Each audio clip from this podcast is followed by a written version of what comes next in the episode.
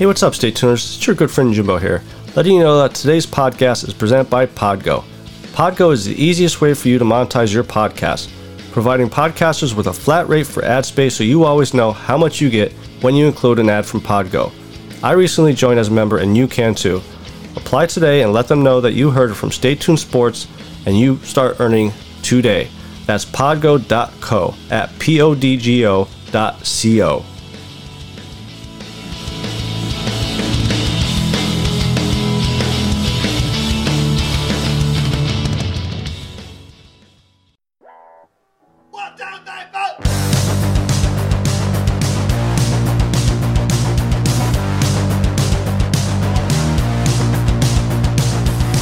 heard the rest. Now here's the best. Stay tuned sports podcast. And hello there, all you Stay Tuners. Welcome back to another episode of Stay Tuned Sports. It's your good friend Jimbo here, back again, alone. Just like most of the weeks, but hey, you know, we still have fun with this, these shows. All the sports talk and everything. Some exciting stuff going on um, as we're on the air now, recording for the show for tomorrow. A lot of baseball talk.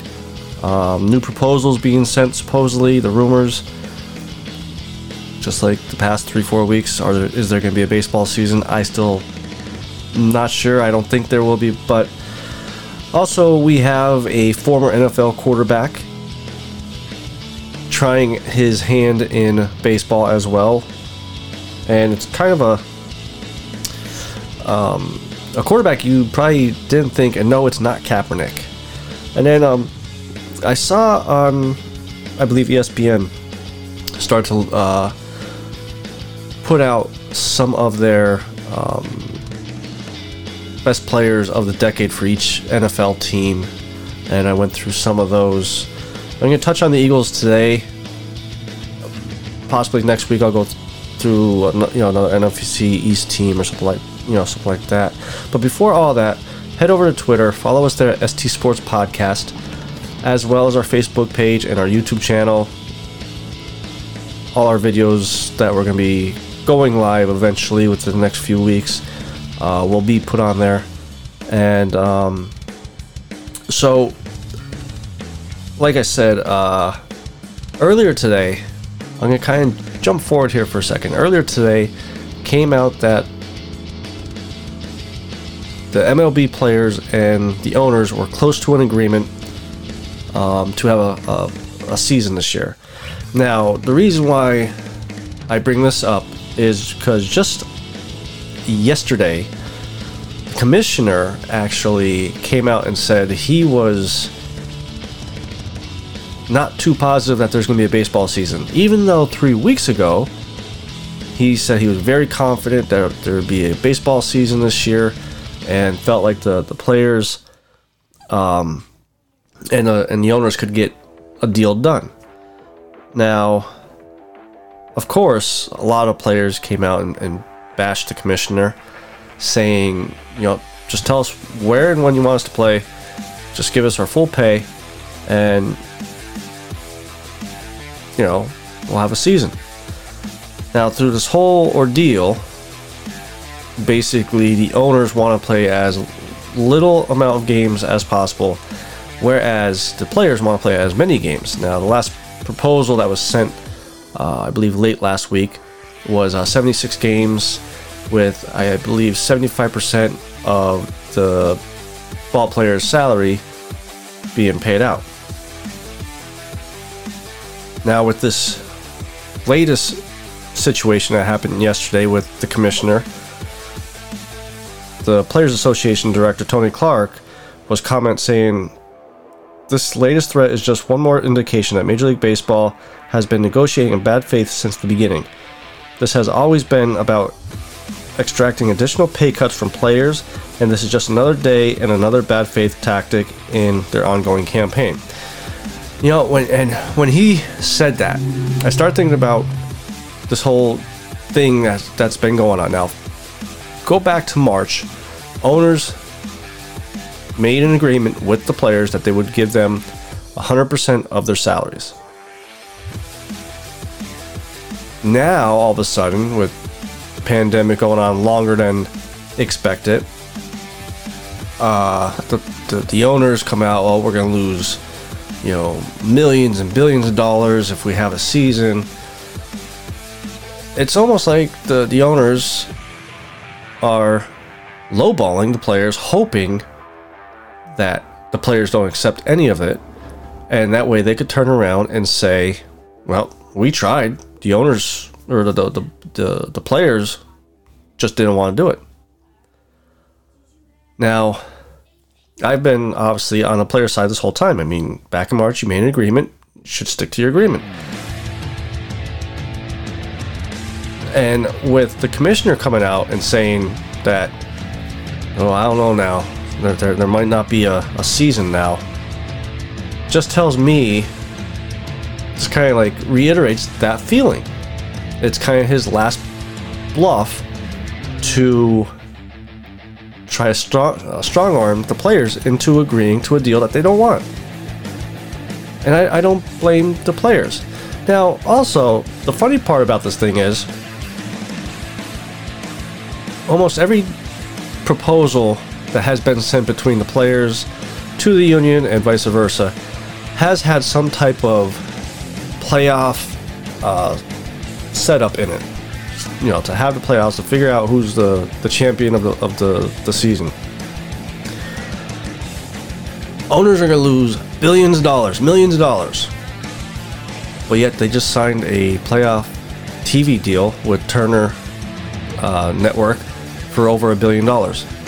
So, what's your excuse now? I mean,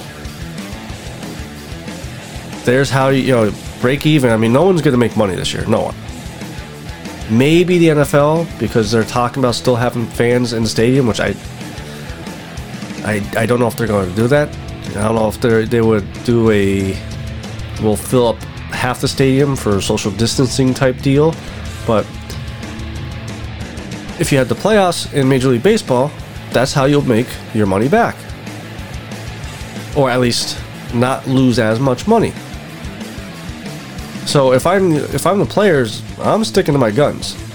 Now, kind of fast forwarding back to today, uh, rumors floating around about a possible deal being agreed to, which that came out two hours ago, and then the player association came right out said, "Don't believe anything on Twitter or Facebook. There's no deal even close." But there is a proposal out there and what it is, as of right now, 60 games in 70 days. The season would start July 19th or 20th. The players would get their full prorated salaries, which is the main reason they've been doing, you know, going for this whole time. And expanded playoffs this year as well as next year, and also waiving any potential grievances. Now, that last part came out yesterday after the commissioner um, said he wasn't sure if there'd be a season or not. And Tony Clark, who's been re- reiterating himself every time, saying that's his bad faith um, negotiations, they could file a grievance if there's no season because of that deal they made back in March with the owners. So I really think the the owner or the, the ball players have all the all the power now. Now, the only part of that proposal I don't like, and I've said it multiple times, is the 60 games. I don't think that's enough games to play to figure out who is the best and you know this and that. Like I saw one stat today, uh, Gerrit Cole last season in the first 30 40 games he was you know, th- uh, three and five with a 3.48 ERA, and then the rest of the way he had a 1.78 ERA.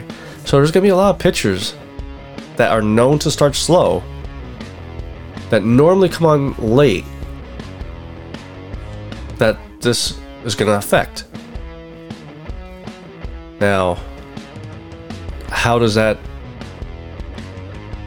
change your um, thinking as far as a coach? Do you try to get your starter as many starts as you can. Like instead of doing a five day rotation, do you do, try to do a, a three day rotation? And just to get him warmed up, ready for the playoffs. You know, either way, obviously they're not playing 162 games. They're not playing 100 games. I think 80 games is very hard to figure out how to do now since we're already halfway through June. It's I think if anything, this is going to show who's the best coach out there to be able to steer your team through this this mess. And you know what? Also, I read um an article by Buster Olney on ESPN talking about how Major League Baseball really, both as players and owners, screwed this up because they could have been the first team or first sports uh, league to be back out there on TV, you know, showing how like paving the way for the NFL, the NCAA, the NBA to bring you know sports back. And here we are, mid June, and they're still fighting over how many games, how much money. Partly, I, I do blame the commissioner, but you know he does work for the owners, so he's only a mouthpiece for the owners. I wish he would have stayed, but you know, stood his ground with what he said you know, three weeks ago that he's confident, but to spin around and just say, you know, I'm just not sure if uh, we're gonna have a season this year, but hopefully we do have a season. You know, as the show goes on, I'll keep an eye out to see if they do come to an agreement, and you guys will be the first to hear about it. Now, in the beginning of the show, I talked a little bit about um, a former NFL quarterback trying his hand in some baseball. Christian Hackenberg, former Penn State quarterback, former New York Jets quarterback, former Philadelphia Eagles quarterback, I mean, everywhere, is gonna try his luck at baseball. Now, give a little, a little background of his baseball history because I just always thought, you know, the way he played football, that's all he did. He actually was a relief pitcher at Fork Union Mil- Military Academy in Virginia, and he mainly pitched as a relief uh, relief pitcher. He obviously he was a terrible quarterback in the NFL and in the uh, AAF league. I mean, those guys at the AAF league were third string players and he couldn't even keep his starting job there. Word is that he has a, a very fast fastball, 90 miles an hour, but he's erratic, just like his his career. I don't know how this is going to end up, but the, the thing is, when I saw that he had an erratic fastball, first thing I thought of was Major League Baseball Vaughn, Ricky Vaughn, when uh, they tried him out as a closer and took off the, the guy's head. But I just don't see how this guy is going to work out as far as a pitcher, especially. You know, you think about how hard it is now to make it into Major League uh, Baseball he was a relief pitcher before he came to Penn State. And now he's going to try to make it as a pitcher a good, what, four years after he last pitched. So I don't think Christian Hackenberg is going to even make it. I mean, think about Tim Tebow, who is a, a better athlete than Hackenberg is is just barely getting up to AAA now. And he's been going at baseball for three, four years now. It just, I, I just found it funny that he wanted to, to give it a go. I mean, I kudos to him for not giving up um, his his dream to be a sports athlete. But sometimes it's just not meant to be. And I, I believe this is one of those that is not meant to be. And, you know, if it, it turns out that I'm wrong, congrats to him. But much like his, his career, I think his NFL career, I think he's going to crash and burn worse than Michael Jordan did with the White Sox. So, ESPN this past week started a list of top players for each team for the decade. So obviously, me with being an Eagles fan, I uh, went right there. I want to see who they had and if I agreed with it. Now, ESPN had Jason Peters as the best player of the decade for the Eagles. Just give you a little bit of stats for him. I mean, he's a six-time Pro Bowler and has been named on the, um, the Pro Football Hall of Fame All-Decade Team. I love Jason Peters, and I'll be honest with the Brandon Brooks um, injury that happened this past week. I won't be surprised if we sign him now. And not to get off subject here, but what I would like to see the Eagles do is sign Jason Peters and move Dillard over to right guard.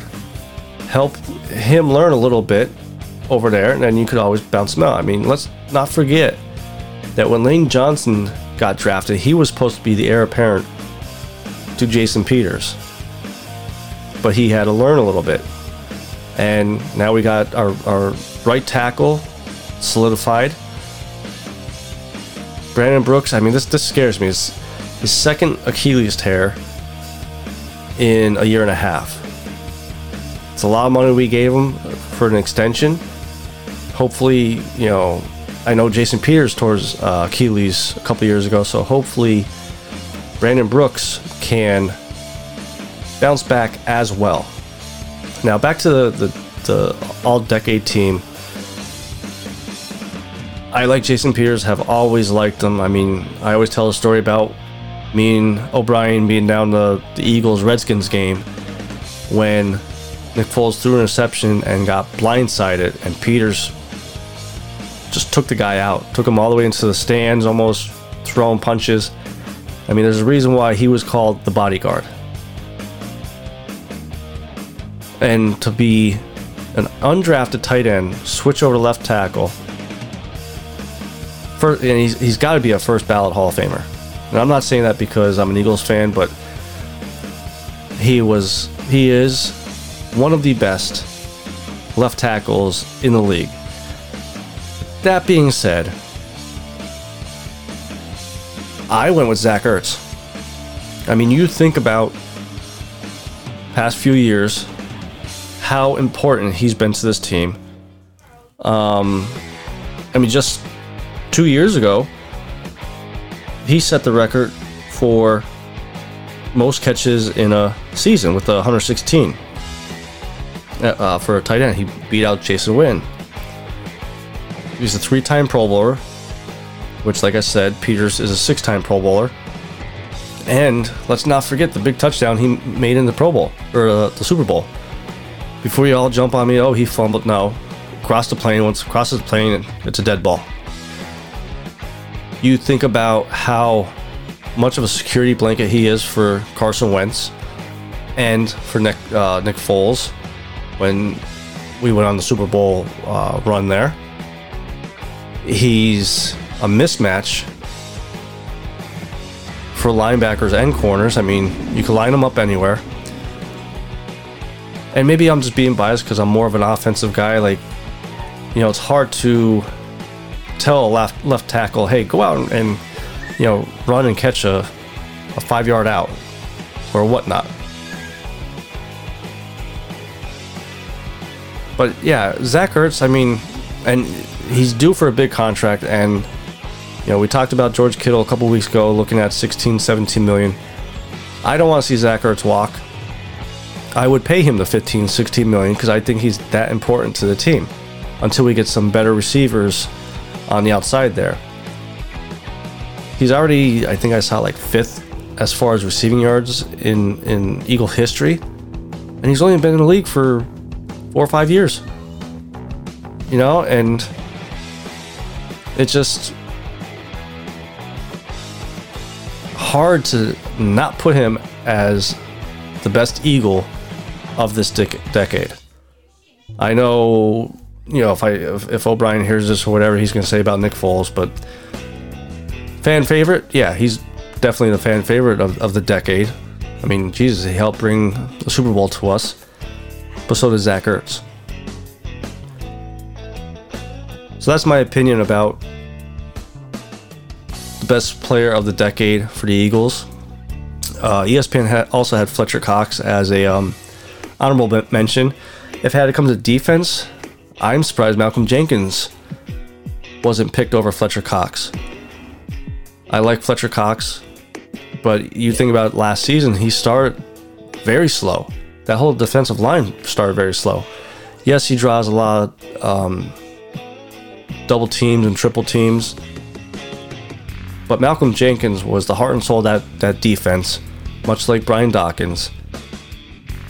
Played every defense snap, never missed a game, and help set up those, you know, inexperienced corners the best he could.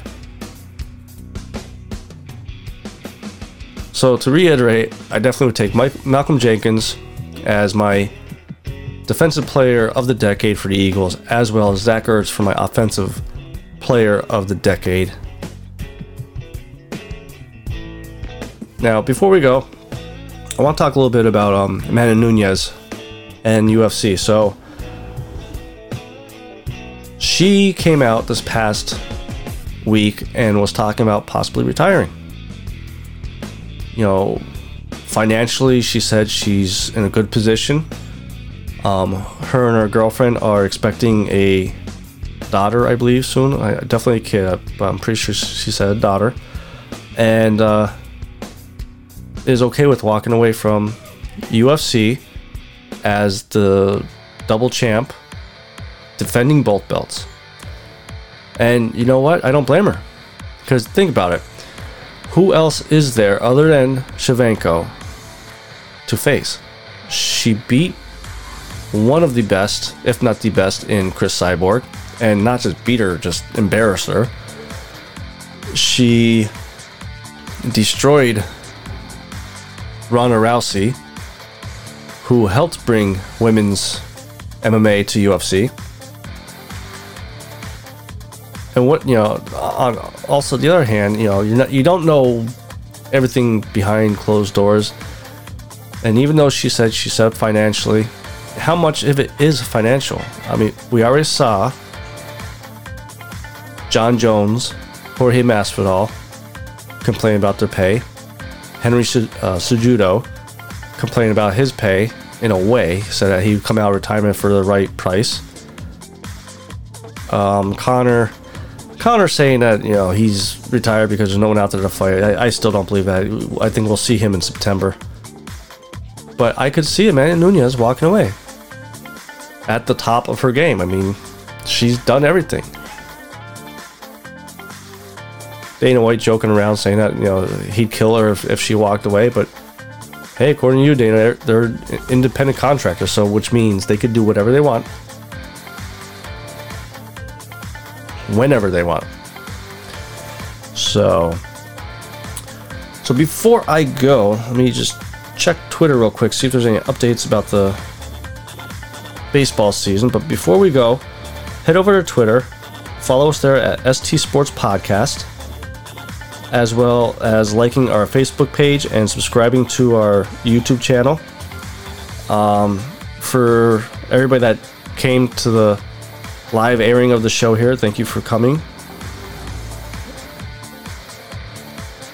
Um, as far as baseball, there's nothing new just yet. So I guess we'll have to wait till next week to talk a little more about this, whether they come to an agreement or not. But till next week, this is your good friend Jimbo, signing out.